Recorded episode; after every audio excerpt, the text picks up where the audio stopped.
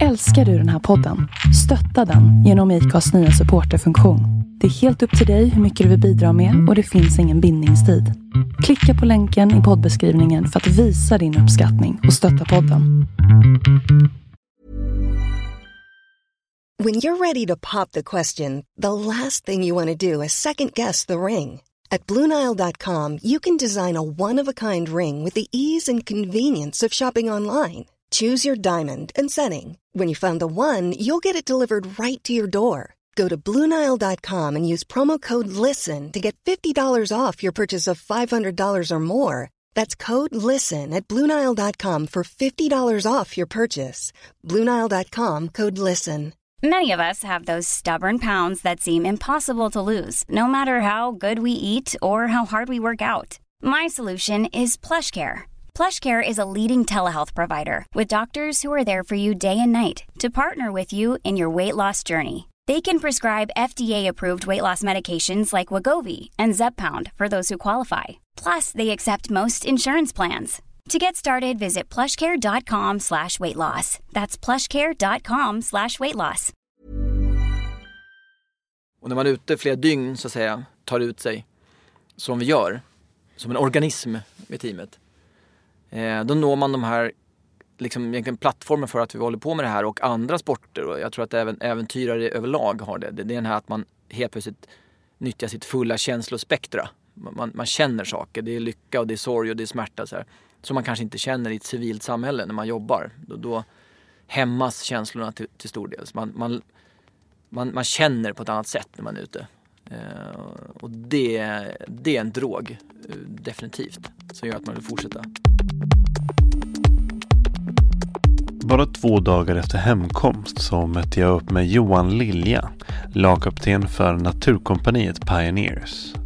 Laget har tävlat i Adventure Race World Championships, alltså VM i Adventure Race, som i år avgjordes på ön Réunion utanför Madagaskar. För Johan och för laget blev dock inte tävlingen som väntat. Efter ett drygt dygn på banan så fattar Johan beslutet att han måste kliva av då något inte stämmer med hans kropp. Och det är där som vårt samtal tar sin avstamp. Jag heter Magnus Ormstad och det här är avsnitt 189 av podcasten Husky. Podcasten Husky spelas in i samarbete med Naturkompaniet. Just den här veckan så infaller den så kallade Black Friday. Men det är inget som Naturkompaniet är delaktiga i. Istället bjuder de in alla kunder för att vaxa in och vårda era gamla kängor. Så att det ni redan har ska kunna hålla mycket längre utan att man behöver handla någonting nytt. De bjuder även på kaffe. Se mer information om det på Naturkompaniets hemsida. Men mer information om det här avsnittet, länkar till det vi pratar om och om tidigare avsnitt hittar du på huskypodcast.com. Husky finns även på Facebook och Instagram. Kaffet var ju väldigt kallt. ja. Jag hörde med halva örat på vad heter det, Vetenskapsradion. Mm. De hänvisade till en forskningsrapport om uh, det var alltifrån så här, vilka dieter och vilka koster som passade bäst. Mm. För olika personer och även då i, uh, för idrottsmän. Och då pratade de någonting om att uh, det fanns någon forskning som antydde att till exempel med kaffe till exempel, eller mm. sportdrycker de började forska i hur, hur man kan lura hjärnan. Så ibland mm. kan det räcka att skölja munnen med kaffe. Ah, okay. Och då får liksom så här hjärnan den här, eh, kanske, då tror hjärnan att den har fått i sig mm. den här stimulantia. Uh, så det, är... det tror jag är helt riktigt. Det kan, det kan, du ta med dig under tävlingarna. Ja. Nu drack vi inte kaffe. Jag drack inte kaffe två veckor innan start. Det där har jag hört också. Och det var ju vidrigt i två veckor. Ja. Och sen fick jag aldrig liksom utlopp för det experimentet. För det fanns ingen kaffe under tävlingen? Nej, för att jag hoppade av liksom. Det, det, ah, just det, just det, just det. Och vi hann inte få, få, få i oss någon uh, koffein, uh, något, något koffeinpiller liksom. Ja. Men Micke Mattsson kör så, rent vetenskaplig approach till allt. Ja. Och alltså klänsa sig från koffein? Ja, dels att magen liksom, man får igång magen på ett annat sätt. Den är inte beroende av, av kaffe. Och sen att koffeinet ska ge en bättre effekt. Än att man är liksom stinn på det från start liksom. Mm. Det tror jag säkert. Men för det känns som koffein, jag menar, även i ett vanligt liv så man måste ju höja trösklarna Ja. ja. så förbannat. Ja. Med, liksom, så här, även om du bara ligger på Exakt. kanske två, tre koppar om dagen. Så. Exakt. Och, och Det är då, för det är det är sällan man upplever den här fantastiska känslan man kan få när man, när man Nej, har den här exakt. koppen. Liksom. man ligger på toppen hela tiden. Ja, Vilket är kass. Man kanske ska sluta varannan vecka sådär. ja, just det. Lite 5-2 dieten fast med kaffe. Ja, eller hur? ja, jobbigt. Hur, hur ska man summera? För i tidernas begynnelse så eh, fick jag för mig att det var en bra idé att bjuda över dig och intervjua dig. Mm, Jag, kom- jag kommer ihåg vi satt på ett café i, eh, På Kungsholmen, va? Ja. som jag hade pratat med. Jag fick låna ett rum hos dem Ja, det stämmer. med en ventilation i bakgrunden. Ja, Och nu sitter vi här i en studio på nionde våningen, Penthouse Suite. ja exakt. Det har gått eh, framåt. Det har gått framåt. Framgångens eh, sötma. Ja exakt, nu skördar jag frukterna av de här åren som arbete. Mm. Ja, men då vill jag minnas att jag fick upp ögonen för dig för du höll på med någon slags eh, satsning inför ett cykellopp. Just det. Du hade gjort det och skulle göra ett till. Ja, exakt. Det var Eller efter eh, Nepal va? När jag skulle cykla den här Yak Attack, Ja, tror jag. ja. Och sen var jag på väg till eh, Sri Lanka. Så var det nog ja. Eller så var det innan Nepal. Det var innan Nepal. Så var det nog, ja. Mm, mm. Och det var ju hela den här... Det här var ju eh, fyra år sedan, ja. minst. Ja, det var nog längre än så tror jag. Ja. Faktiskt. Vilket säger någon, också någonting om hur länge jag har hållit på. Ja, eller hur? Faktiskt. Nej, det var ju det här projektet jag hoppade på. Hur, hur bra kan man bli Ja, just det. på äldre dagar, så att Ja. säga. Mm. Du blev bra ändå. Jag tycker jag blev bra. Ja. Men det som var intressant med hela, jag- någon gång ska jag liksom summera det projektet, tänkte jag. Mm. Eh, och eh, skriva ner eh, ett bokslut på det projektet. Vad var det som hände egentligen? För det som var intressant är ju att fys- liksom fysiken, alltså träningen är ju bara en del i sådana här äventyr och tävlingar. Och det jag lärde mig var egentligen att de stora bitarna är ju beprövad erfarenhet och mentala aspekter. Tycker jag. Mm. Så att man kan träna till en viss gräns. Och alla människor har ju en nivå dit man kan nå. Liksom, det beror lite på hur man, vilken, vilken vinstlott man har dragit i gentombolan. Som Mm. eh, Hasselmark brukar säga. och man kan inte nå över den. Liksom, utan då kan man bli bättre på andra sätt. Eh, Du är bra på utrustning, du är bra på sömnstrategi, du är bra på mental eh, resiliens. Liksom. Så det jag lärt mig från projektet är att man kan bli jävligt bra men det är inte den fysiska kapaciteten som är... eh, Utslagsgivande. Nej, absolut inte. Utan det är helt andra parametrar, Mm. tycker jag. Ehm, Så nu har jag gått från egentligen de här solocyklingarna och, och äventyren. Just det, för det var din grej då. Du satt i Pain Cave med en eh, Ja. trainer och uh, Exakt. redovisade en massa siffror till höger och Ja. vänster. Gjorde du det på Funbeat? Eh, nej, Nej. det tror jag inte. Nej. Men jag bara tänkte eftersom Ja. vi nyss träffade på Mr Funbeat här Mr, ute i Mr. Olle, ja precis. Ehm, men, men det var alltså, det, det var en, en semivetenskaplig eller kanske helvetenskaplig approach med just det här intervall, upplägg med Ja. Mm. intervall. Det var mycket puls till höger och vänster och, och Ja, det var ju tryckkammare och höghöjdsträning och det var ju värmeträning och det var ju ehm, liksom att få kroppen så fysiskt uthållig, uthållig och stark som möjligt. Mm. Eh, och då, då adresserar vi liksom tröskelträning, att höja tröskeln så mycket det gick istället för att höja syreupptaget. Vilket eh, är svårare och tuffare och, och slitigare. Sådär. Hade du lärt känna Micke Mattsson på den tiden? Ehm, nej, det hade jag inte gjort. Men jag, jag kände ehm, några av hans kompisar på GH som gjorde testerna på mig. Mm. Och, så. Ehm, och sen ganska kort efter det när vi skulle ut och tävla på i, i AR-cirkusen så satte vi ihop ett team där Micke kom med. Då. Mm. Och det är lite det som står på din kepa just nu. Ja, exakt. Det är ju liksom pioneers. Naturkompaniets Pioneers. Mm. Exakt. Ehm, m- men vad heter det? Vägen från de här, eh, som du sa, de här solocykeläventyren och sen så in i den här lagsporten då som Mm. var där. Vad, kändes det som en naturlig del?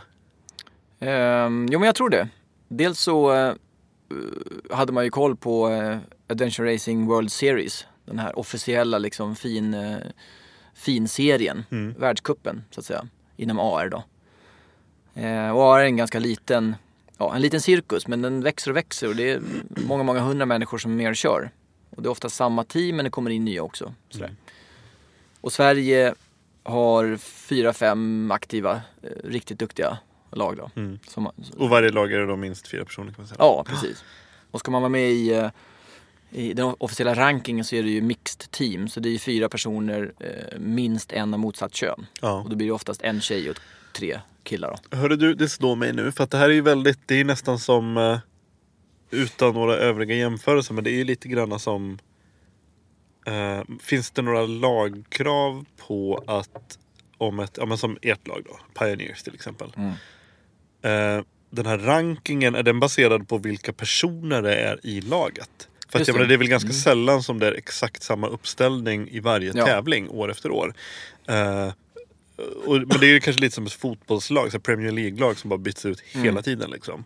Eh, men, men finns det sådana liksom, premisser? Som bara, ja, men är det här verkligen Armed Forces? Är det här verkligen Haglöf Silva? Ja. Är det här verkligen Pioneers? Med tanke på samma vilka lagmedlemmar som Ja, byts det, ut och så det vidare. är en jätteintressant fråga och en stor del i tävlandet är ju lagdynamiken. Så att säga. Att man hittar människor som man funkar tillsammans med.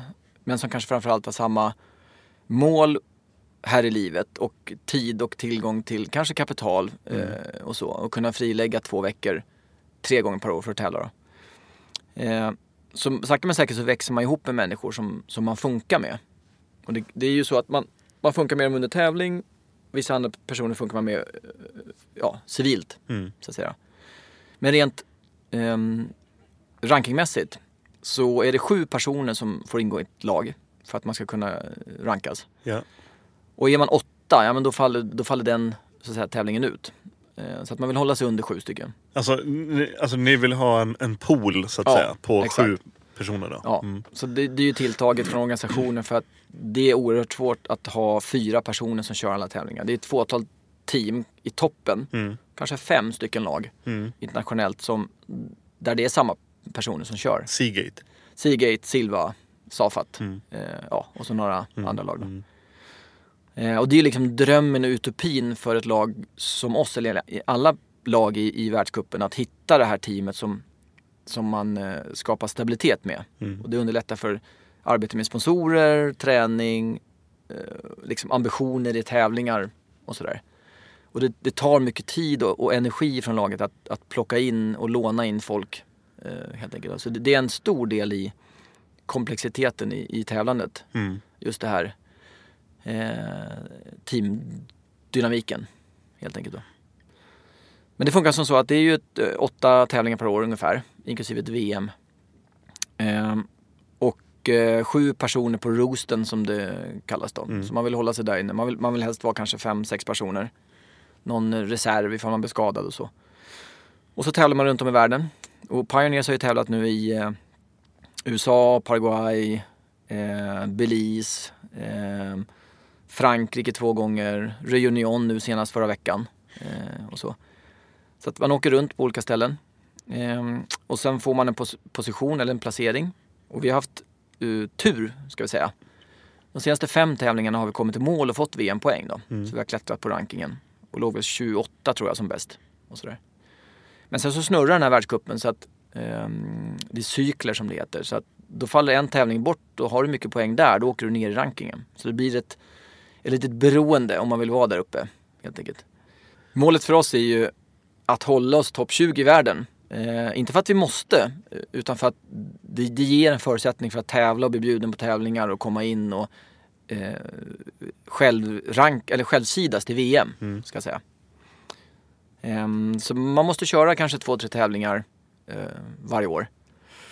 Ehm, och det tar ganska mycket tid och det tar kraft och sådär. Men vi, vi trivs så pass bra Mm. ehm, med det här. Alltså vad är det med, vad är din hisspitch för AR? Liksom, varför, varför, varför håller du på med det? Ja, men en stor del är ju att kunna resa runt till ställen i, i världen och eh, få av eh, tävlingsorganisationen en resa genom en, en, eh, ja, ett land eller ett område som man aldrig skulle ha eh, fått besöka tidigare. Som exempelvis nu Reunionön skulle man ju förmodligen inte ha kommit till tror jag. Ligger mellan Madagaskar och Mauritius. En ö som är sex gånger fem mil stor. En vulkanö. Eh, och den här tävlingsbanan som vi körde nu, eh, eller åtminstone halva teamet som kom i mål då. Den går ju över hela ön. Så att man drar sig igenom de eh, grottor som finns, man klättrar genom lavagångar, man eh, trekkar över de högsta bergen, över vulkaner, paddlar på floder och sådana saker. Eh, så man ser ett område på ett sådant sätt som, man, som är otroligt helt enkelt. Mm. Och sen att göra det i teamkonstellation med människor som är där för samma, eh, vad ska jag säga, eh, idé eller upplägg gör ju saken att man upplever saker, ja, en, ett, ett land eller liknande på eh, ett helt otroligt sätt. Mm. Så det är, en- det, det är en stor del. Sen ska man inte sticka under stol med att de senaste åren när vi har lyckats placera oss ganska bra, topp 10 eh, i tävlingarna. Nu, nu misslyckades vi den här gången, men det är en del i spelet. så att säga. Att tävlings, eh, vad ska jag säga, viljan blir starkare. Och vi pratar efter varje gång eller inför varje tävling mycket så här, hur kan vi göra för att bli topp 10 i världen? Liksom, hur mycket mer måste vi stoppa in i form av träning eller eh, och sådär. Så det, det är någonting som ligger och har legat latent senaste två åren, ska jag säga. Kan vi eh, komma upp och, och rankas 10 i världen liksom? Och så, I och med att vi ligger där på, på enskilda tävlingar. Eh, sen ligger vi någonstans 20 kanske när alla världens lag är med. Så att vi har ju långt upp till de starkaste lagen. Och vi nämnde Silva till exempel och Safat och de, de ligger ju absolut och tävlar för vinst. Det gör ju inte vi. Sådär. Men för att bli lite bättre och komma närmare dem, vad behöver vi stoppa in? Liksom, det är triggande rent mentalt då, eh, hos alla oss. Eh, sen så har jag ju fått förklarat för mig andra gäster och eh, vänner då som håller på med det här att just den här känslan när sta- starten väl går, eller egentligen från innan starten går liksom, men när man är på plats och att eh, världen krymper till det, det, du, det du har inom armlängds avstånd i stort sett. Och det är, liksom, det, är, det är du och det är laget och det är ni tillsammans. Och sen så tiden försvinner, dagarna försvinner och Mm. alla de här måsten som försvinner. Utan det är bara väldigt mycket i stunden och jakten på nästa checkpoint. Ja. nästa, liksom på. och att det blir en väldigt... Eh, eh, att, att man blir lite eh, förhäxad av det så att säga. Mm. Och verkligen att det blir nästan som en drog för många kan jag Ja. tänka mig. ja, men så är det helt klart. Och det är mycket därför vi håller på med det, och jag. Eh, och det är inte bara tävlingen i sig, utan det är ju månader av förberedelse innan. Man går och tänker på det och man tittar på kartor och man försöker testa utrustning och träna och förbereda sig både mentalt och psykiskt så mycket det går. Då. Och sen när man väl står där, då, då kan man vara ganska trött. Det har varit enorm, en enormt tung tid innan att komma till startlinjen. Det, det är nog mer än halva racet tror jag. Men så står man där med sitt, sitt gäng och så har man fått ut eh, banan eller kartorna och i det här fallet Eh, i VM då så var det en, en träck startade tävling med på eh, 10 mil. Och över, ja, runt, ja, strax under 8000 höjdmeter vilket är liksom två och en halv dygn till fots. Med 13 kilos eh, packning liksom. Eh, och då kommer man in i den zonen när man är ute och, och, och när man är ute flera dygn så att säga och tar ut sig som vi gör, som en organism med teamet. Eh, då når man de här liksom egentligen plattformen för att vi håller på med det här och andra sporter. Och jag tror att även äventyrare överlag har det. Det är den här att man helt plötsligt nyttjar sitt fulla känslospektra. Man, man, känner saker. Det är lycka och det är sorg och det är smärta. Så här, som man kanske inte känner i ett civilt samhälle när man jobbar. Då, då hämmas känslorna till, till stor del. Man, man, man, man känner på ett annat sätt när man är ute. Eh, och det, det är en drog, eh, definitivt, som gör att man vill fortsätta.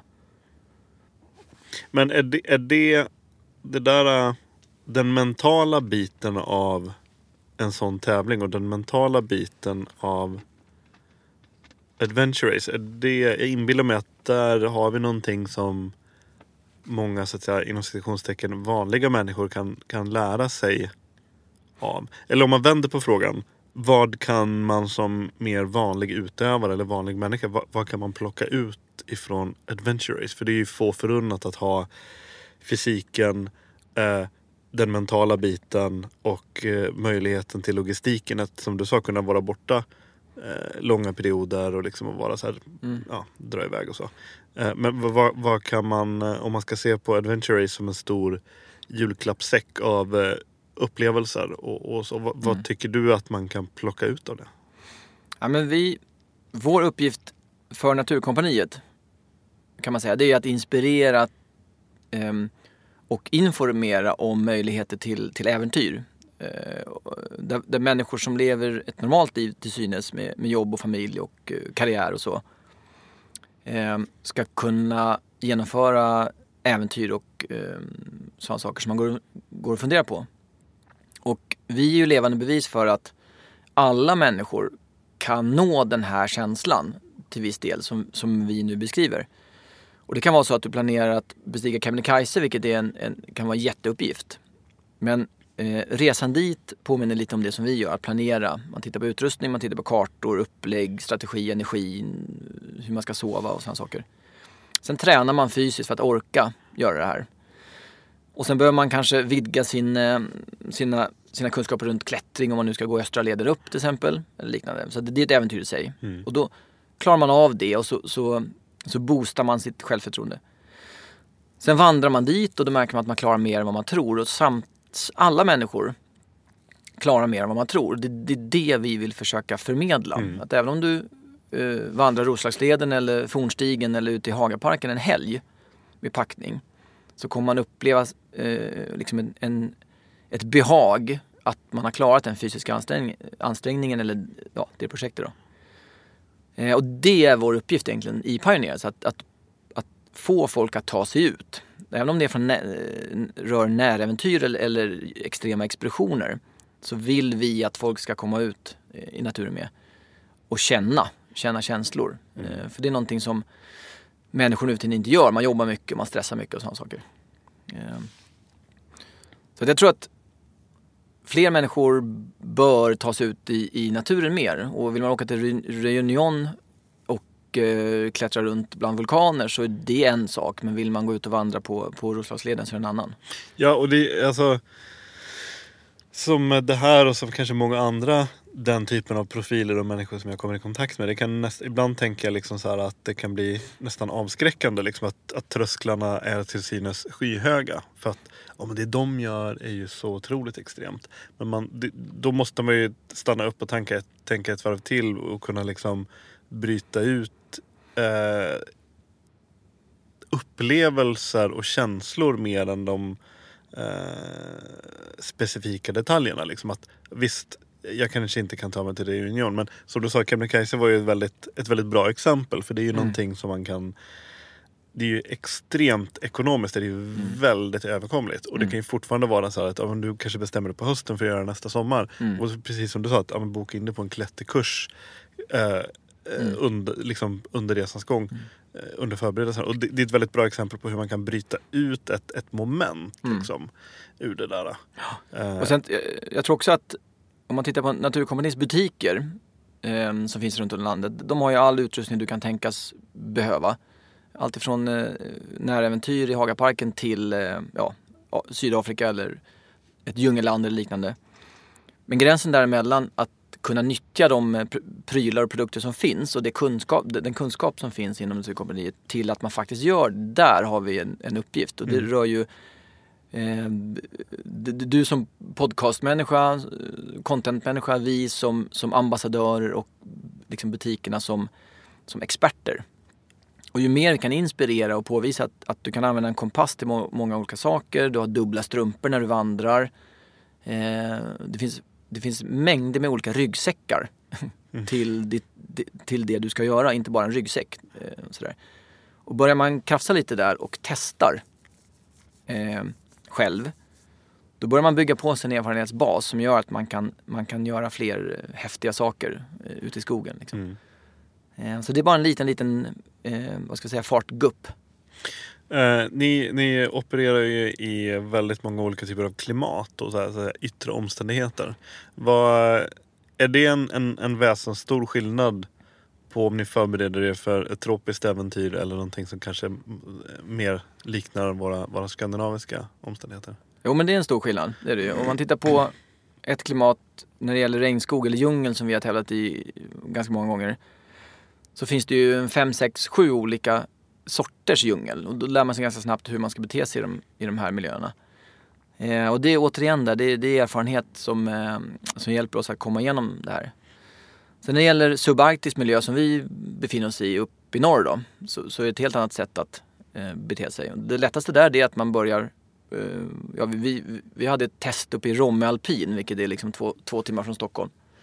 Med eh, utrustning för att klara liksom eh, 50 minus. Eh, och där kan man testa utrustning då. Så det kan, kan man kombinera med, kombinera med eh, att man åker på semester, skidsemester med familjen liknande eller man går ut och vandrar i, ja, utanför Stockholm Mm. och test, testa olika utrustningar och hur det faktiskt funkar.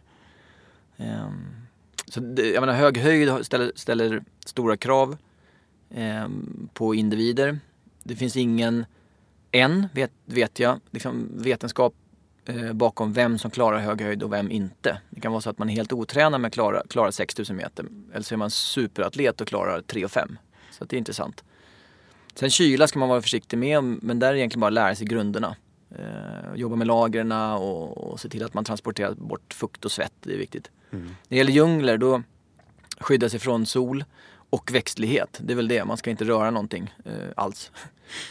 och djungeln är ju en, eh, en, en ganska hemsk, eh, eller ja så ska vi inte säga, men eh, spännande plats Mm. att vistas i. Men när man har varit i ett par stycken och lär sig li, lite mer hur funkar det med växtligheten, med djur, hitta vatten, eh, hålla sig frisk, infektionsrisk och så. Har du någon spektakulär anekdot att bjuda på? Ja, men jag har massor faktiskt. Jag, det finns så mycket som helst. Vi var i, i Eh, Belize tror jag och tävlade och då hade vi en sträcka på 24 timmar i djungeln. Där vi inte kunde stanna för då blev vi attackerade av eh, fire ants som det heter. Och, och, och eh, de biter alltså ja, men 20, 20 gånger mer smärtfullt än eh, en geting och så är det 50 stycken. Så sitter det där i en halvtimme tills det släpper. Liksom. Så det var helt, man, man fick panik. Och sen var det mycket ormar, olika färger på ormar så vi försökte komma ihåg vilka farliga då. då. Det här red is dead och green is mean eh, tror vi, tror vi oss komma ihåg. Då. Men det hängde ormar överallt. Och vissa ormar sticker iväg när man kommer, vissa Ja. andra blir bara arga när man Ja, kommer. Så det de var, provocerade. Ehm, pantrar har förföljt oss också. när Jag har varit ute i djungeln. Eh, och de ser man ju aldrig, man ser kanske ögonen på dem. Liksom. Och de går alltid på den sista i ett led. Så den som är sist då får gå baklänges och det blir ju stökigt på så vis. Sen har vi krokodiler också som kan vara eh, större än båten vi paddlar i, har jag varit med om. Ehm, och eh, ja, det finns hur mycket som helst att göra. Men, men det är också det som gör att det blir så spännande. Ja. Och, Men, men blir man så här... Eh, när man väl är där. Eh, är det någon slags overklighetskänsla på något vis? Att man på något, det är nästan som om du går in i en roll. När du tar på dig bibben och du har kläderna på dig. Att då är du, liksom, då är du inte Johan Lilja utan då är det någon annan. Liksom. Ja men så är det. Och, och det måste man, så måste man göra för att kunna ta sig igenom det där klimatet eller den, den ja, terrängavsnittet. Så, så är det. Eh, och det kan bli lite, man kan inte gå runt och vara rädd. Utan man måste ha genomfört eh, förberedelserna innan. Så man har koll på läget. Eh, Och och sen just- lita på det. Och så just att man, att man gör det som ett lag dessutom. Du har Ja. hela tiden dina tre kompisar med dig. Och, och då blir man ju lite modigare. Ja men så, så är det. Mm. Eh, sen har vi klarat oss ganska bra då. Från pantrar och ormar. Ja, men faktiskt. Så att, eh, och det gör ju att vi blir lite mer stöddiga kanske i att vi tror oss klara av eh, den miljön då. Mm. Eh, Och sådär. Så att, eh, ja, så är det. Och bara det faktum att lära sig att förhålla sig till alla de här omställningarna. Alltså att vara anpassningsbar känns som... Ja, men det var väl som vi sa innan, innan intervjun att, att Adventure Race det är, liksom, det är mer ett, ett förhållningssätt till saker och ting. Mer än en sport nästan. Alltså det är liksom någon slags en filosofi eller en mentalitet. Och åtminstone är det väl kanske det som skiljer en framgångsrik person eller lag mot ett som inte är lika framgångsrikt. Nej men så är det. Det, det, det är så många lager av, eh, vad ska vi säga, eh, sak, beståndsdelar som skapar adventure racing. Eh, och eh, man blir liksom aldrig fullärd sådär. Vi, vi har väl ganska mycket att göra kvar när det gäller den här fysiska biten jag pratade om. Vi vill ta oss upp längst upp. Men det ställer stora krav på, på enormt mycket mer träning. Säkert skulle vi dubbla det vi lägger in då. För att komma upp dit. Och, Att kunna liksom ligga på att... För det är väl ofta så är det väl ett ganska jämnt, ganska lågintensivt tempo. Men ni skulle vilja vrida upp det så att ni rör er x antal kilometer i timmen snabbare i snitt Ja, per timme. Liksom. Ja. Det är det det handlar om då. Och det testade vi nu under VM då. Nu, nu eh, kom vi inte så långt eh, som, som, eh, ja, som team då. Men det var att hålla en mer eh, vad ska jag säga, consistent fart. Mm. Att springa där det går. och Så här. Nu, var- nu var det inte så platt någonstans men vi, vi höll ett betydligt högre fart då. Och för den sakens skull behöver man inte gå på, gå på rött helt enkelt. Eh, och, och det gav resultat direkt. Det gjorde det. Ehm, och sen mindre stopptid är en sån sak som är viktig också. Det kan man konvertera direkt till vanliga vandringar när man är ute med familjen. Att man tänker innan man stannar, vad är det vi ska göra för någonting?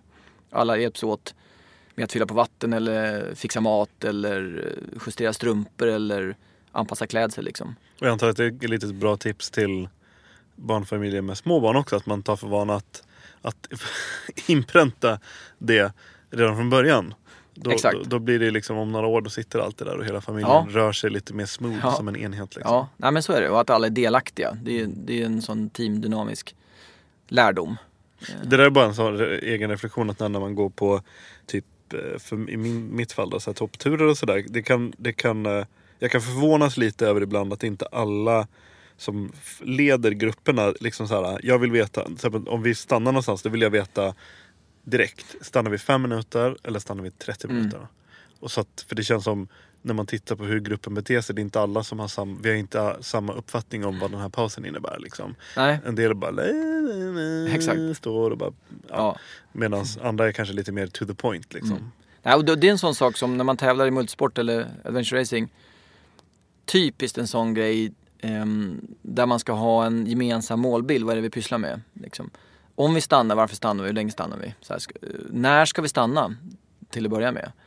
Och det, det, det är också en del i förberedelserna inför en tävling att, att prata ihop oss. Eh, mer så alla har samma målbild. I vårt fall nu under VM där, då, då hade vi inte gjort det riktigt. Det beror på eh, att vi hade livet i övrigt att, ta hänsyn till. Då. Och det resulterade i att det blev lite diskussioner där eh, under tävlingen. Då. Eh, så att, och det, det är liksom korten på bordet och en gemensam målbild, vad är det vi vill åstadkomma, eh, är otroligt viktigt. Men det, allt det där är ju, det är ju kanske den, den mest... Eh, det är lätt att tjusas, när det gäller adventure race är det rätt och, lätt att, för, liksom att tjusas av de här spektakulära miljöerna och repellering och coola trekkings och så. Men egentligen det som gör sporten mest intressant egentligen, med risk för att låta lite eh, nördig, det är ju den mentala biten. Jo, Ehm, och och eh, det, går, alltså, ja, det går inte alltid som man har tänkt sig. Eller det går väl aldrig som man har tänkt sig. nej, Ehm, och, och nu senast till exempel så, så gick det inte som ni hade tänkt er. Nej. Gick, för dig gick det verkligen inte som du hade tänkt nej, precis. Men, men kan du be- berätta lite om senast, bara för om vi ska Mm. utgå från den senaste tävlingen som ett exempel. Vad, Just det. eh, Ja. Summera lite kort från eh, in, innan och till landning till eh, Mm. allt. Nej, men vi körde ju VM, det är första gången vi kör VM och VM är ju eh, allting skruvas upp en, eh, ett par eh, snäpp. Liksom. Det, det, det, det är längre sträckor, det är tuffare och, och, och alla världens lag är där. Så att man kommer dit lite mer förberedd förhoppningsvis. Då då. Och när det gäller träningen så, så tränar vi egentligen konstant hela tiden och sen inför vissa tävlingar så, så ökar vi på kanske backintervaller då inför det här. Eh, för 17 000 höjdmeter tror jag det skulle klämmas av under den här tävlingen. Och så. Det blir många vändor i Hammarbybacken. Ja, det blir det verkligen. Liksom. Och man kan liksom aldrig föreställa sig hur det blir när man är där i 35 graders värme heller. Så, eh, och, eh, nej men, så vi åkte dit och vi hade ett nytt lag där. Eller Vi tog in Marie Krysander som är känd inom, i, inom vår lilla eh, krets. Då, då, som en, en stabil och lugn, stark person. Då. Och det funkade bra i början. Sen kanske inte vi hade pratat ihop oss lika mycket. Det beror på jobb och så. Att vi har jobbat ganska mycket och man hade andra saker här i, i livet liksom. Och det var noterbart måste jag säga, tycker jag, att jag kom in lite mer stressad i den här tävlingen. Och just, eh, vad ska jag säga, plattformen för det vi har pratat om och det vi är, faktiskt har erfarenhet av. De här dynamiska sakerna och känslan, den hade inte riktigt satt sig där. Eh, sen viss sjukdom under hösten hade vi haft, i alla fall i min familj hemma.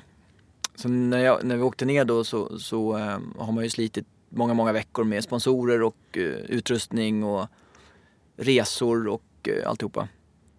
Och sådär. Men vi kom ner, vi hittade en eh, stabil pre-race eh, process där man då kör gearcheck och man visar all, upp all utrustning för eh, organisationen och mäter och väger precis allt. Och det måste ju följa då lagar och regler så att man blir godkänd. Allt från båtar till paddlar till cyklar, lampor, kläder. Allt måste eh, hålla måttet enligt reglerna.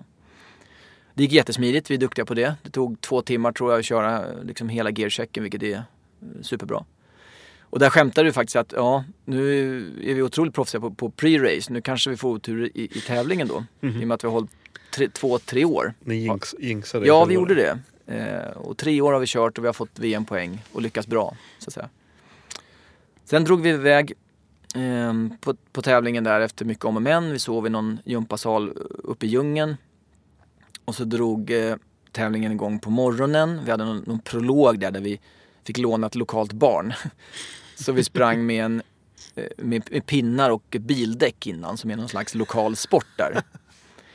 Och då skulle resultatet från den här stafetten då med de här, med de här barnen då sätta jaktordningen till, till den stora starten. Mm. Och vårt barn var en jättegullig liten tjej, hon var väl 12 år. Kunde inte ett ord engelska och vi försökte då med, med skolfranska eh, berätta var vi kom ifrån. Hon hade ingen aning. Och hon hade aldrig eh, testat den här sporten. den här, det här hjulet då. Och visste inte ens vad det hette så hon var helt eh, förvirrad då. Så vi kom ju sist, näst sist tror jag. Ja. Men det gör inte så mycket. Det är bara en, ja, en prolog. Sen drog vi iväg. Tung packning. Första sträckan var ju då två och ett halvt dygn hade vi räknat med till fots och eh, stygga 8000 höjdmeter. Och det såg vi fram emot. Det, det är en sån sträcka som vi eh, kan vara ganska starka i. Så vi hade räknat med eh, någonstans i mitten på det här startfältet, liksom plats 30 kanske, eh, så, så, är vi nöjda så kan vi jobba oss in i eh, tävlingen. Vi hade bedömt att tävlingen tar sex dygn för oss. Så. Men sen ganska, ganska omedelbart så kände jag att eh, jag orkade inte eh, helt enkelt. Det var brant upp. Och jag gick på hög puls direkt. Svettades som en, eh, ja, jag vet inte vad, vilket man gör då, mm. men från armar och ben och, och, liksom, och riktigt hög puls. Och jag tittade på Tobbe där som är eh, medlem i teamet. Han tittade på mig och lite frågade vad är det som händer här då. Sådär. Så körde vi på ett gäng timmar och sen på kvällen då jag, jag slet som ett djur. Det, det, var eh, på rött liksom. Och då började jag må dåligt och sen eh, fick jag upp det jag åt. Och det kan hända också, det är inte ovanligt. Det brukar man få dygn ett eller två. Sådär. Men jag, fick, jag kunde inte behålla de sakerna jag stoppade i. Och så där höll vi på. Till slut blev jag yr och eh, vimmelkantig och jag kände att det var någonting fuffens då. Så att jag, vi försökte i tio timmar liksom att få mig på benen där. Eh, men sen eh, började jag odla mörka tankar och, och tänka att det här kommer inte gå. Liksom. Mm. Och, då, då, då, och det väl satt sig? Ja, och, och, då börjar man ju rotera i huvudet där. Vi, vi har ett halvårs förberedelser, teamet i sig, vi lägger tid och pengar på det här. Och då når man liksom jäkligt tunga tankar snabbt då, att okej okay, nu förstör jag för hela teamet. Det är ett en del att man inte kommer i mål och, och får VM-poäng, vilket vi är bortskämda med. Eh, det är en annan sak att man förstör för, team, för teamet. Men alla är överens om att det är en del i sporten och så länge man inte klenbryter som det att man känner efter för mycket, så är hälsan eh, alltid först. Så att säga. Och efter tio timmar så kommer man väl fram till att nej, men det är inte en klen, klenbryt utan det är något fel på kroppen. Liksom. Och då valde jag att hoppa av. Eh, och, och jag tycker att både Tommy, Tobbe och Marie och vi hanterade det här på ett väldigt bra sätt. Jag fick all hjälp jag kunde för att försöka komma tillbaka men vi märkte att det funkade inte och det, så kan det vara. Så jag klev av eh, och Tommy valde att hoppa av med mig.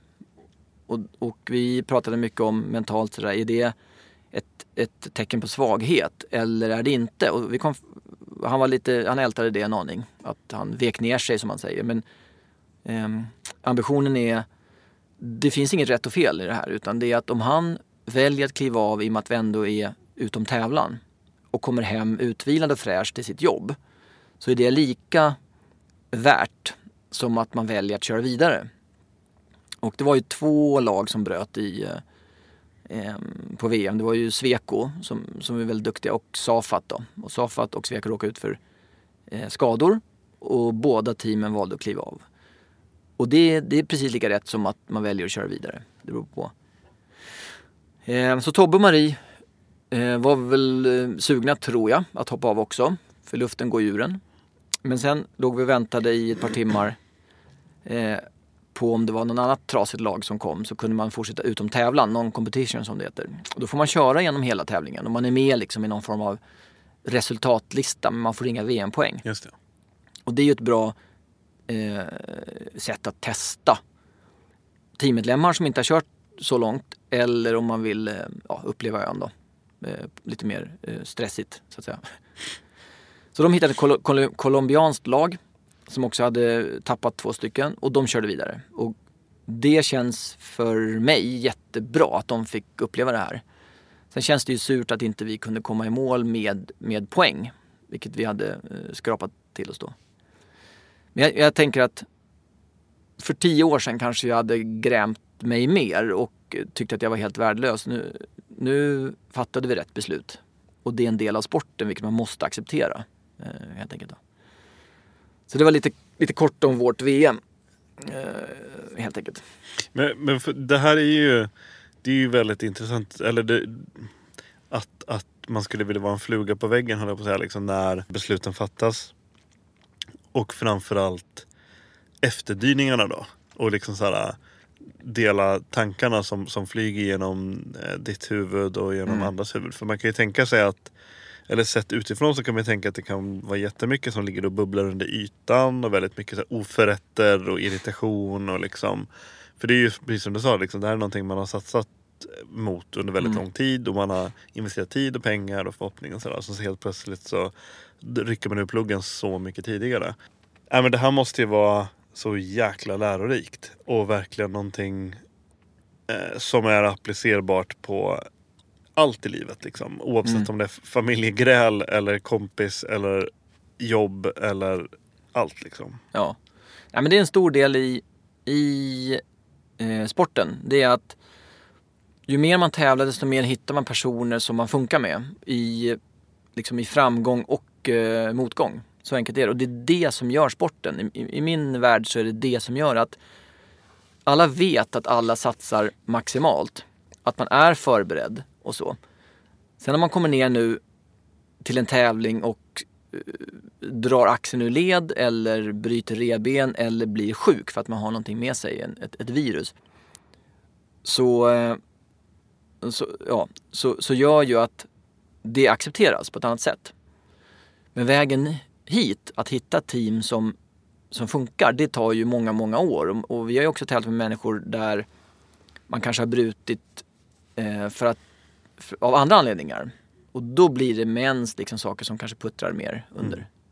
Nej men för jag tänker så här, spontant så tänker jag att lik, lik på samma sätt som att du är ute i fel sport. Om du är, om du liksom, om du är en person som kanske bryter för att du blev lite trött. Mm. Då är du i fel sport. Ja. Men på exakt samma vis så är du i fel sport om du inte kan hantera att en lagmedlem bryter. Ja men exakt och det finns många exempel på team som är förhållandevis duktiga där det riktas negativ energi mot en person för att personen har brutit. Och då är det en och att man misstror. Liksom. Exakt, ja. då är det en misstro mot den personens eh, ja, ambition eller liknande.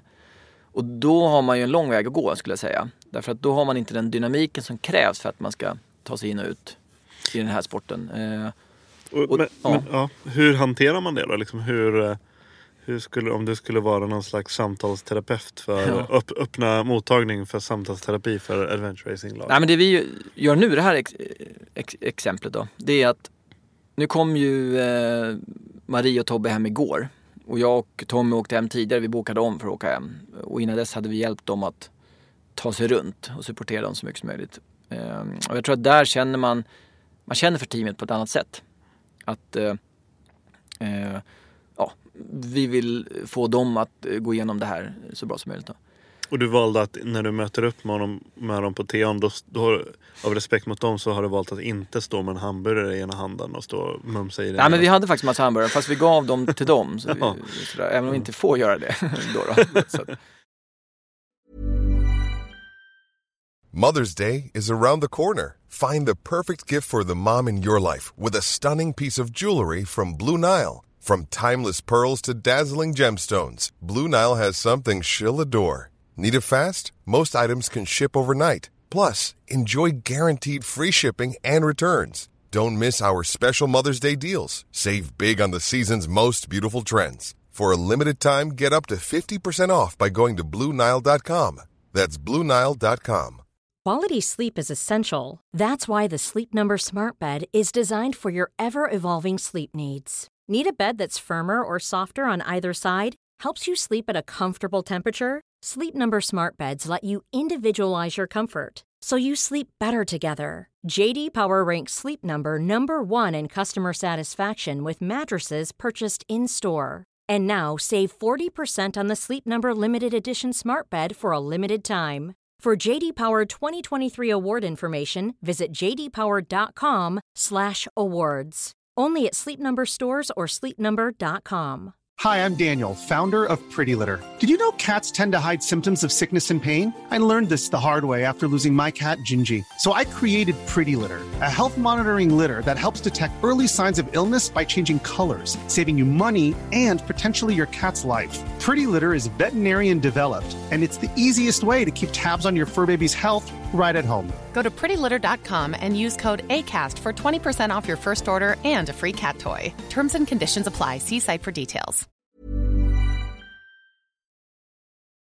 Men eh, det vi gör nu egentligen det är att så fort de har kommit hem och landat och vilat ut sig en aning så har man någon form av debrief där man går igenom eh, ja, egentligen allt vi har varit med om. Och det är ju eh, före tävlingen, hur upplevde vi liksom perioden före? Hur upplevde vi när vi träffades på flygplatsen och liksom pre-race fix? Hur upplevde vi tävlingen i sig då? Och då tittar man på teamet i första hand. Det är ju den organismen som ska ta sig runt. Personerna i teamet är egentligen bara komponenter, motorer för att dra runt där. Så det är ganska ointressant vem som har gjort någonting bra eller dåligt. Eh, om vi har gett allt, så att säga. Eh, och sen diskuterar man gärna helt upp, högt som lågt, högt i tak bara. Och är det så att det, det ligger någonting, att någon fräste åt någon mitt i natten där till exempel och det ligger, då, då, då pratar vi om det. Mm. Så att vi lär oss av det. Eh, Men kan det då vara i så fall att, att du kanske inte var involverad i den här mi- mini... För jag, man, det finns väl minikonflikter och makrokonflikter så att säga. Ja, men, att, att du kanske så här, ja men du kommer ihåg så här, dygn tre, då var det typ person X och person Y. Du märkte att de höll på att frästa åt varandra. Mm. Ja. Men sen så vid det här debriefingmötet så de tar inte upp det. Men kan du då, eh, just det, kommer ni ihåg det här? Ja, jo men absolut. Och det är ju ett måste för att allting eh, lyfts upp. Sådär. För annars kommer det buteljeras och sen nästa tävling så kanske det sker någonting och då kommer folk störa sig på det ännu mer tills det är ohållbart. Och så befinner ni er på en Exakt. exponerad alptopp. Ja, Och så- exakt. Och då funkar det inte. Nej. Och sådär. Så att, eh, Ehm, men, men du då för egen del då? Har du passerat den? Nu är du eh, senior höll jag på att säga. Ja. Och du, du, du, du har gjort det här ett tag. Ehm, men har du, har du passerat det här? För jag kan ju tänka mig hur man, hur, hur man grubblar och, och kanske så här skapar någon slags efterkonstruktion kring allting som gjorde att du bröt. Som ledde till att du bröt tävlingen. Har, har du försonats med tankar att ja, men det var rätt beslut? Eller kan du tänka, ah, fast jag kanske eh, tankarna grumlas lite och du tänker liksom så här att du, man skapar någon slags ny verklighet. Liksom. Nej men mm, man har ändå, ändå hållit på så länge med det här. Så att man har så många tävlingar vi har, man har tagit sig igenom på ett bra sätt med en bra känsla. Man har varit stark, man har orkat, man har hanterat sömnproblem och, och gruppdynamiken har funkat. Så att givetvis när man klev av och dagen efter så var man ju, då, då är man ju deprimerad. Men det är man ju även om man gör ett bra race. Då blir man ju någon post, post-race depression. Så enkelt är det. Då går man tillbaks till de här hämmade känslorna i, lite så i, i, i vardagen. Liksom. Eh, men sen börjar man ju snurra i huvudet, det gör man. Vad var det som hände egentligen när man har nyktrat till, så att säga. Kunde jag ha fortsatt? Vad var det som gjorde att jag bröt och sådär. Men som tur är så märker man också på teamet att nej, men nu är det på riktigt. Och de går in i någon slags eh, hjälpfas istället för att man märker att de distanserar sig. Eh, liksom, det kunde ha hänt tidigare kanske med vissa personer vi har tävlat med. Så då. Och då märker man direkt att nej, det finns en en genuinitet här att det, det är ett problem. Det himlas inte med ögonen. Nej, exakt så. Och så länge man känner av det, eh, då tror jag att besluten fattas rätt. Och, och när man väl kommer till en gräns när kroppen inte, när den håller på att gå sönder och det, det, det är fara för hälsan.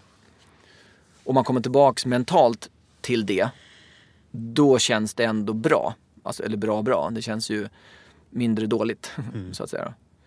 Så att så här i efterhand så får man läka de mentala såren. Eh, halva teamet kom i mål. Pioneers nådde mållinjen. Vi bröt inte så att säga. Om man nu ska se till teamets bästa. Vilket är eh, ja, nummer ett tycker jag att titta på. Och sen eh, processar man och läker sig själv. Eh, och eh, nu börjar jag bli frisk också. Nu har jag, leg- jag legat sjuk sen jag kom hem och det, var ju, det, det är ju bra. För då var det ju någonting i kroppen. mm, Liksom. Och så börjar man titta på debriefing och vi börjar snacka med teamet igen. Och sen redan nu tittar vi på nästa säsong. Liksom. För man blir mer peppad att lyckas. Man vill ju komma tillbaks till de tävlingar där allting funkar. Och vi når mål och, och liksom får poäng och, och kan racea. Så att säga. Eh, finns det mentala aspekter av det här som vi nyss har pratat om? Finns det eh, mentala aspekter där som du för egen räkning kan säga att ja, men här har du utvecklats väldigt mycket de senaste åren. Här har du liksom mognat eller blivit lärt dig av misstag och det här har du blivit väldigt mycket bättre på. Liksom. Ja, men jag tror överlag från mer individualist tidigare när jag gjorde mina cyklingar och sådana saker till teammedlem. Där tror jag att jag har, har lyckats. Att man tittar mer på hur laget mår. Den här tävlingen så, så hade jag inte möjlighet och ganska snabbt så tog Tobbe teamchefsmössan automatiskt egentligen. Och gick in och de saker, jag menar vi har ju, vi äter vid bestämda tidpunkter och en är ansvarig för det. Vi har en som väcker, vi, vi, vi har en pacer liksom. Vi pratar om, om fart och stopptid och alltihopa och sådär. Och de sakerna jag ansvarade för i teamet, de släppte jag ganska snabbt för jag, jag mäktade inte med det då. Eh, och tidigare, för några år sedan, hade det kanske varit svårt för mig att släppa det. Att man ville ha kontroll på alltihopa. Men nu har man en sån dynamik eh, i teamet då. Även om vi, det är första gången vi tävlar med Marie. Eh, och Tobbe, Tobbe och Tommy känner jag ju utan och innan. Liksom. Eh, det var väldigt skönt att släppa det när jag försökte liksom överleva och försökte rannsaka mig själv. Vad är det för fel på mig? Sådär. Um, och det, det, det kan jag hantera bättre nu för tiden. Att det är teamet f- först och jag behöver inte ha kontroll på allting. Liksom. En annan grej är just det här med att det är teamet som räknas. Måste ju också vara i eh, måste vara en ganska viktig del i Adventure Race att man eh, att det är viktigt att inte lura sig själv på så vis att det är eh, i och med om du skulle om du skulle ehm, jag menar att det är bättre att inse sin förmåga att bryta i förtid på ett lämpligt ställe. Eftersom om man tittar hur tävlingen ser ut så om jag inte bryter nu utan bryter om fem timmar eller om ett halvt dygn. Då kommer vi befinna oss på ett ställe där det är jättejobbigt. Liksom. Mm. Förstår du vad jag menar? Ja, jag, jag förstår precis. Och det, det är en sån typisk grej också i, i begynnelsen av en, ens eh, ja, karriär, höll jag på att säga, inom AR då. Att eh, man lär så länge man, för varje steg man tar så lär man sig. Nu har vi varit med och kört uppåt sex dygn tror jag. Eh, många, många gånger så att man vet vad kroppen klarar av. Vilket gör att om det händer någonting i kroppen som man inte känner igen, som nu. Så förstår man att ah, men det här är dåligt och så testar man så mycket det går. I det här fallet 10 timmar. Liksom. Eh, och i början, första, då kanske man blev rädd för, okej nu kommer jag dö här snart. Och då bryter man mitt uppe på en, på en alptopp. Men i det här fallet kunde man dra ner farten och ta sig ner till en TA där det fanns folk. Liksom. Och allt har att göra med beprövad erfarenhet, att man vet vad man, vad man grejer. Och det är, en, det är liksom, inte vet jag, 70% av hela idrotten. Mm. eh, Skulle jag säga, eller den här sporten, att man vet vad man klarar av. Eh, Det gör att man kan vara betydligt lugnare och stabilare i alla sina val också. När man väl är ute där. Mm. Liksom. Ehm, va- var befinner sig Adventure Race idag? Skulle du säga. Både i en svensk kontext, skandinavisk kontext, men Mm. även kanske internationellt. Ja, Jag, men vet, är att, en- jag vet att Eco Challenge gör någon Mm. slags comeback nu som Ja. någon slags här mytisk Ja. Nej, men det är ju lite kölvattnet av att göra extrema utmaningar. Att eh, det är fler och fler tävlingar som ska upplevas mer extrema. Att eh, vanliga mm, eh, motionärer så att säga ska, hålla på med skyrunning och, Nordenskiöldsloppet Ja, och Nattvasan och Swimrun Ja. och ET och och det är ju en, en kommersialisering av eh, folks drömmar. Det, är det. Och det tycker jag är helt okej om man inte skadar sig och det går ut över annat. Sådär. När det gäller AR så tillhör ju inte AR någon, någon vad heter det, federation höll jag på att säga, som triathlon gör. Och, och det gör också att eh, friheten finns i organisationen. Det, det, det ägs ju av en kille i Australien då, som heter Craig. Att göra lite det han vill. Men, men eh, baksidan är ju att den kommersiella backupen inte finns. Sådär. Och det, det är både för och nackdel skulle jag säga med det här. Eh, när det gäller globalt då, så kör ju den här världscupen på. Den är ganska stor. Det är ett gäng eh, team som tävlar runt omkring och det är väldigt hög standard oftast på tävlingarna. Hur många, har du någon uppfattning hur många av så att säga, deltagarna det är som gör det här mer eller mindre på heltid? Nej men det finns inga skulle jag säga. Nej. Det finns ett gäng som jobbar i nära anslutning till sporten. Ja. Så ska jag säga. Mm. Men däremot så finns det en handfull team som har resurser, sponsorpengar eh, att göra det här. Mm. Eh, och eh, det är väl en stor skillnad trots allt. Men när man tittar på AR i Skandinavien, Sverige har alltid varit ett av de bästa länderna. Sverige, Nya Zeeland, eh, fransmännen är duktiga i bergen. USA, eh, ja de är så många så att säga. Men Sverige är duktiga och, och eh, vi har ju haft tävlingar här under åren. Eh, och från och med förra året så kör ju Ni- NIAR då så att säga. Mm. Nordic Nordic- Islands. Ja, med Staffan i spetsen vilket är sjukt bra för att belysa sporten då. Eh, och den tävlingen kommer ju nu nästa år i juli också. Eh, och den, det är en sån tävling vi tittar på eh, och försöker få in i planeringen till nästa år. Eh, och de kommer ju köra från Åre till norska kusten och västkusten så som jag tolkar det. Mm. 65 mil, alltså det blir en, ett riktigt äventyr. Och, och sådär. Och det hjälper ju till att dels få företag att titta på det här. Ehm, vi som representerar Naturkompaniet, det är ju klockrent att då försöka praktisera eh, det, det vi inspirerar om på, egen, på egen marknad så att säga. Så att eh, den ska vi försöka få in. Ehm, men sen är det liksom en, det är en liten ankdamm, det är det. Och det, är ibland kan det vara så extremt och så remote så att folk har ingen aning om vad Nej, vi det, är pysslar svårt, med. det är svårt att göra det publikvänligt. Ja, Det som jag sett några så här, kompisar som har skrivit nu på Facebook när de är iväg på tävlingen. Så här, ja, om, om ni gillar så här, att sitta och titta på en prick i mm. 24 timmar. Liksom. Ja. Eller längre då. Men att man kan sitta och titta på tracker. För det är väl en, teknisk utveckling då. Att alla lagar har med sig Mm. GPS-sändare. och Så, så att man kan, verkligen kan följa här, ja, men nu Ja. är de här och nu är de där. exakt. Och då är man en så kallad dot watcher. Dot watcher. Och det är ju det är faktiskt riktigt intressant. Eh, och det finns många som, som ägnar sin, sin idrottsliga karriär att dotwatcha faktiskt. Eh, vilket är häftigt då. Men där finns det lite att göra. Eh, att marknadsföra det. Och man önskar ju att fler företag ville ta sig in i sporten så att liksom, vi får större produktioner och eh, kanske tv och, och sådär. Mm.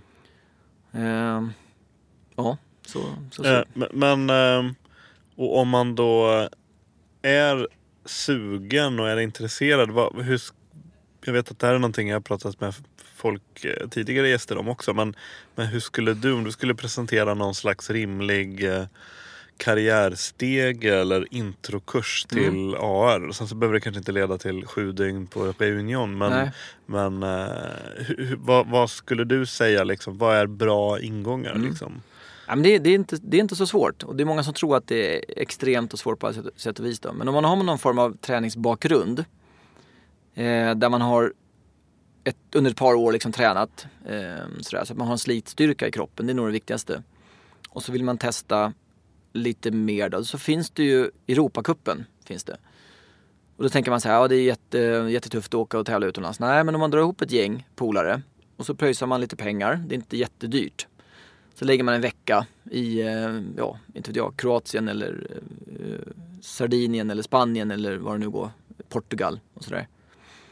Och tar sig igenom eh, ett race. Och det, Europa, European Adventure Racing Series kan man söka på. Så, så kommer man rätt in i hetluften alltså. Och tävlingarna där kanske är tre dygn vinsttid och man kanske är ute i fyra dygn. Eh, och då tränar man hemma på att vara ute och behärska sömnproblem, eh, ta hand om fötterna och, och lär sig av oss som har hållit på ganska länge. Och det är bara att ta kontakt med oss så, så berättar vi de hemliga tipsen och tricksen för, för att hålla fötter eller liknande. Vil, vilken pedigyr som är bäst? Ja, exakt. Och hur man ska bete sig. Och sen eh, kör man en, eh, kanske en 12 timmars träning över natten i Stockholm eller var man nu bor. Eh, och sen vågar man kasta sig ut på det här äventyret.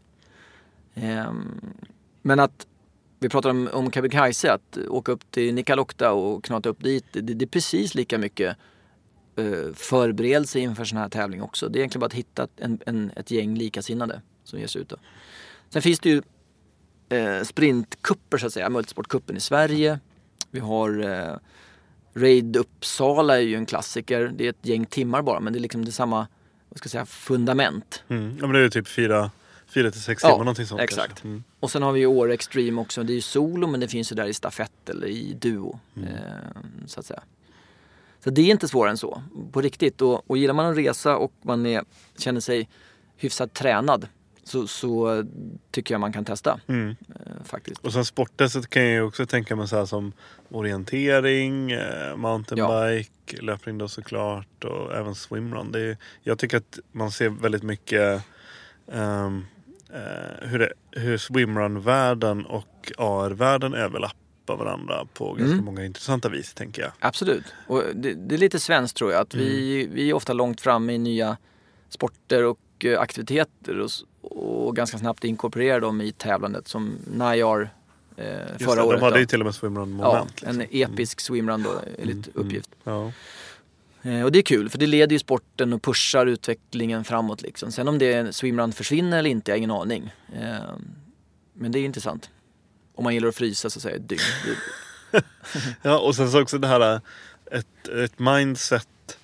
An, andra likhetstecken som jag kanske skulle säga, det är väl där också som vi pratade om innan intervjun. Om man kan ta en vanlig AR-tävling så är det kanske 10%, 10-20% av deltagarna som är där för att och, och leverera ett resultat. Mm. Och resten är där för att uppleva. Jag skulle säga att väldigt många av swimrun-tävlingarna är samma sak. Ja. Eh, och en annan grej så, som, är jämförs, som man kan jämföra det är just den här du måste vara väldigt ödmjuk och du måste vara så att säga ha en eh, du måste vara anpassningsbar Mm. på såväl med som motgångar och att du inte kan förvänta dig att eh, det inte är under kontrollerade former hela tiden. Mm. Och att du delar det tillsammans med minst en annan person då, som Mm. är swimrun, att man gör Ja. i par hela tiden. Att man måste, det är ingen solosport utan det Nej. måste vara väldigt... Eh, och det är intressant när man är ute på den här tävlingen och man ser det, av någon anledning, det är kanske mina fördomar som talar, men i många fall så tycker man ser så här att väldigt ofta det är typ ett, ett franskt triathlonpar Mm. som tävlar. Mm.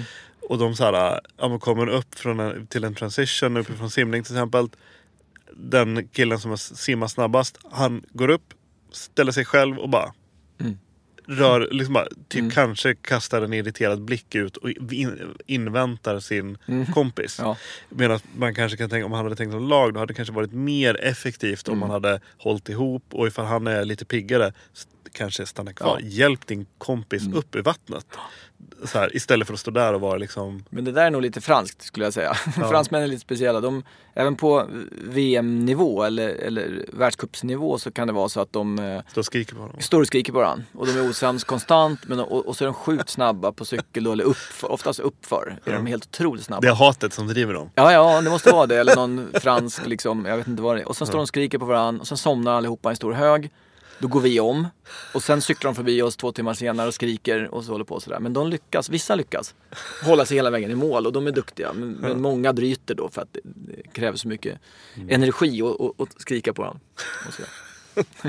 Och det är så här, vi pratade om konstellationer innan. Det kanske inte är så många konstellationer som är långlivade utan det är så här one time occasion. Ja, liksom. mycket så är det. Det är mycket specialister som kommer in på de franska tävlingarna. De, de är svåra, eh, anses vara de svåraste i världscupen när det gäller navigation. Och eh, tuffa banor liksom och sådär. Och då ploppar det upp en eh, 10-15 franska lag man aldrig hört talas om. Som, som är bergsspecialister då, eller fys, eh, orakel allihopa. Mm. Och typ eh, kanske 20% kommer i mål, resten gör inte det. Men de som kommer i mål, där, där går det undan. Så att, Apropå fysorakel, så en, en, eh, en kugge i ert eh, Pioneers kugghjulet är ju Mikael Mattsson. mm. Som man, det, det känns som det går i sjok. Ibland så kan man inte slå på en radiokanal eller tv-kanal utan att han dyker upp i någon vetenskapens värld eller Nej. något sånt här. eh, Kropp och själ eller någonting och han finns i tidningen och sådär. Mm. Eh, Det måste vara intressant att ha med sig honom för att han, det, han kör inte alla tävlingar, han kör en del tävlingar. Men han måste bistå med en del eh, tips och tricks eller? Ja. Nej men absolut, han är ju en... eh, Kan han komma med så här, va? nej men nu ska vi bara dricka Ja. saltgurkespad Ja, det är exempel. precis det han gör. Ja. Så han är ju liksom allting vi gör i teamet kommer mycket kanaliseras från Micke Mattsson och de studier som finns. Och han är ju längst fram när det gäller liksom uthållighet och, och sådär eh, från sin forskning. Då. Eh, sen är han, han en person som har varit med i 20 år, eller 20 år plus.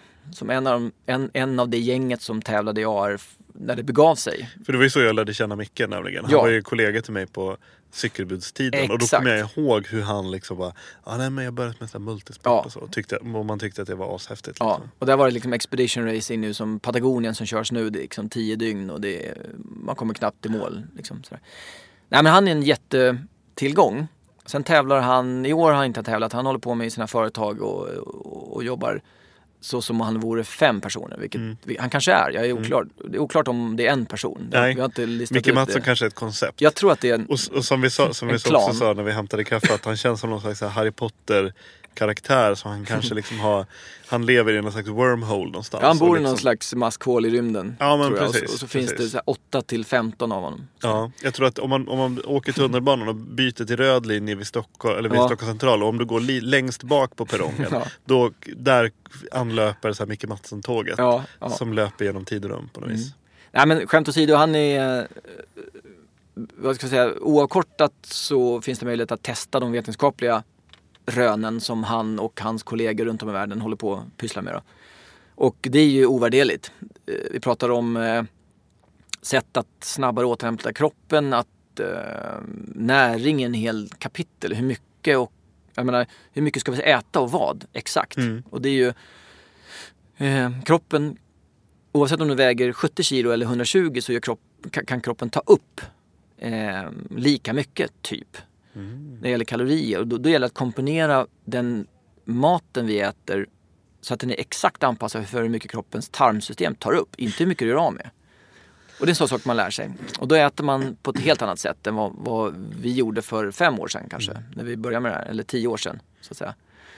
Och sen när det gäller pacing är ju han grym också. Att, eh, hur ligger vi ansträngningsmässigt? Eh, sömn har ju han alla fördelar när det gäller hur mycket vi sover. Vi sover ju en kvart som, som minst om det behövs. Och då lurar man hjärnan att nu påbörjar återhämtning. Alltså återhämtning av, av, av hjärnan och kroppen. I själva verket så, så sker inte det. Men hjärnan tror det. Lite som vi pratade om kaffe tidigare. Jag sköljer munnen med kaffe. Ja. Och så sover vi som mest kanske en och en halv timme för det är första gången du går ner i REM-sömn eller djupsömn och då sker fysiologisk återhämtning. Så alla sådana här saker har ju han med sig. Helt enkelt. Och i år har han stått över nu för att han håller på med sina, sina företag eller ja, det, det han pysslar med. Då. Men nästa år så dundrar han in för fullt. Och nu tittar vi på kalendern nästa år eh, och det blir ju då förmodligen USA, Oregon går ju eh, Expedition Oregon i världscupen. Kroatien tittar vi på. Eh, svenska tävlingen då.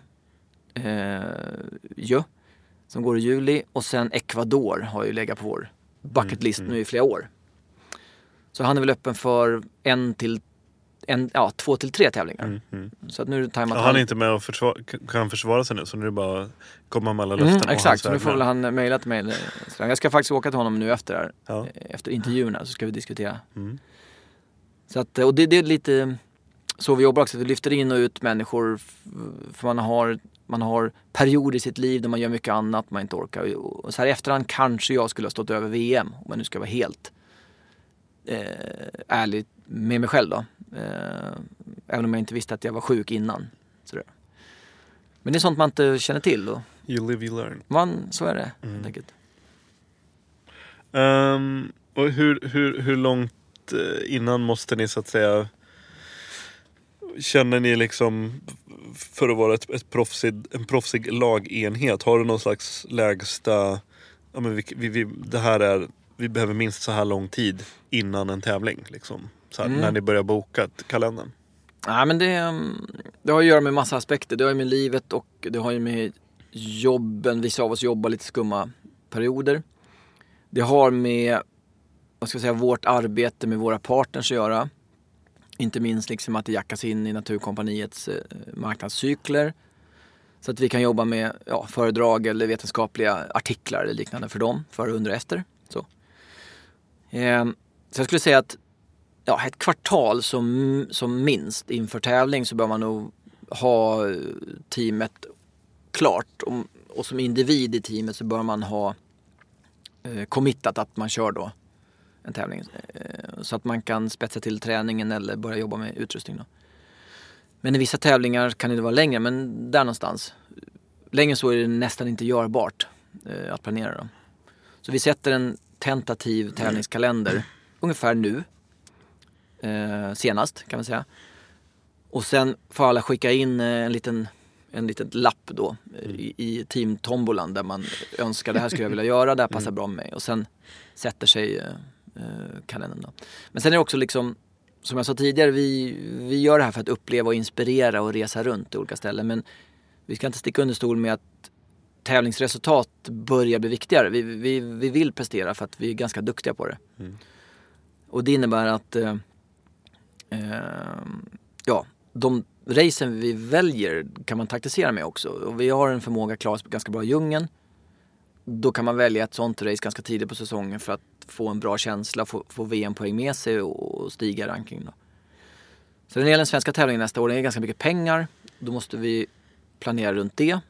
Man får väl två race, två andra race för den här tävlingen då. Men det är ändå en tävling vi vill, vi vill stötta Staffan och den skandinaviska organisationen. Då. Så det tittar vi på.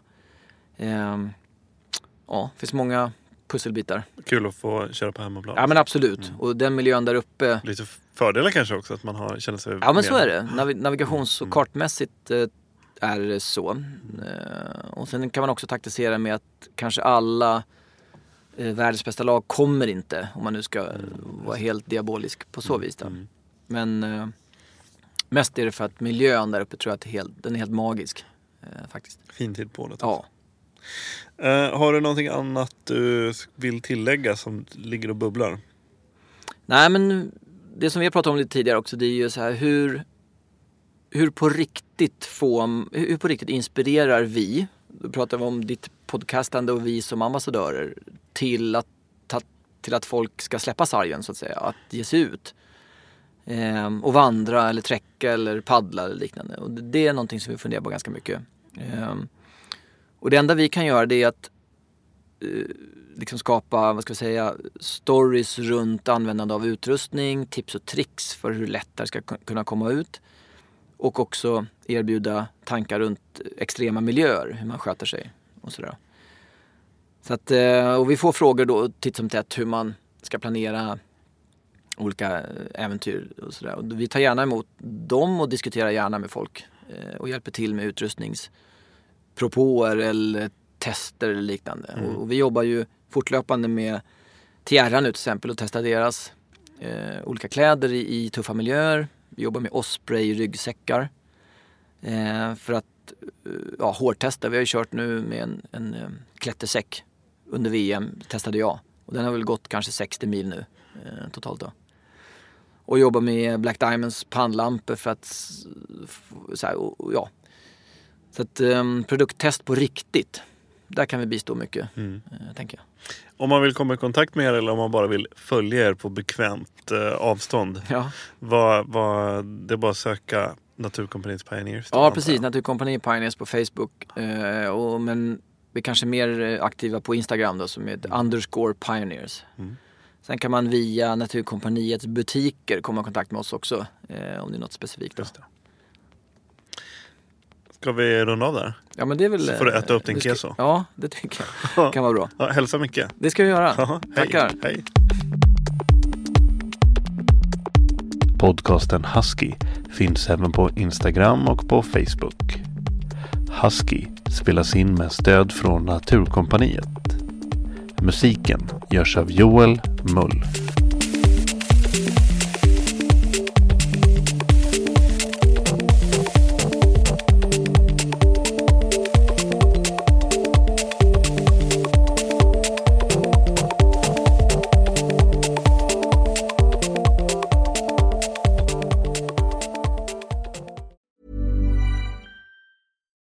I'm Daniel, founder of Pretty Litter. Cats and cat owners deserve better than any old-fashioned litter. That's why I teamed up with scientists and veterinarians to create Pretty Litter.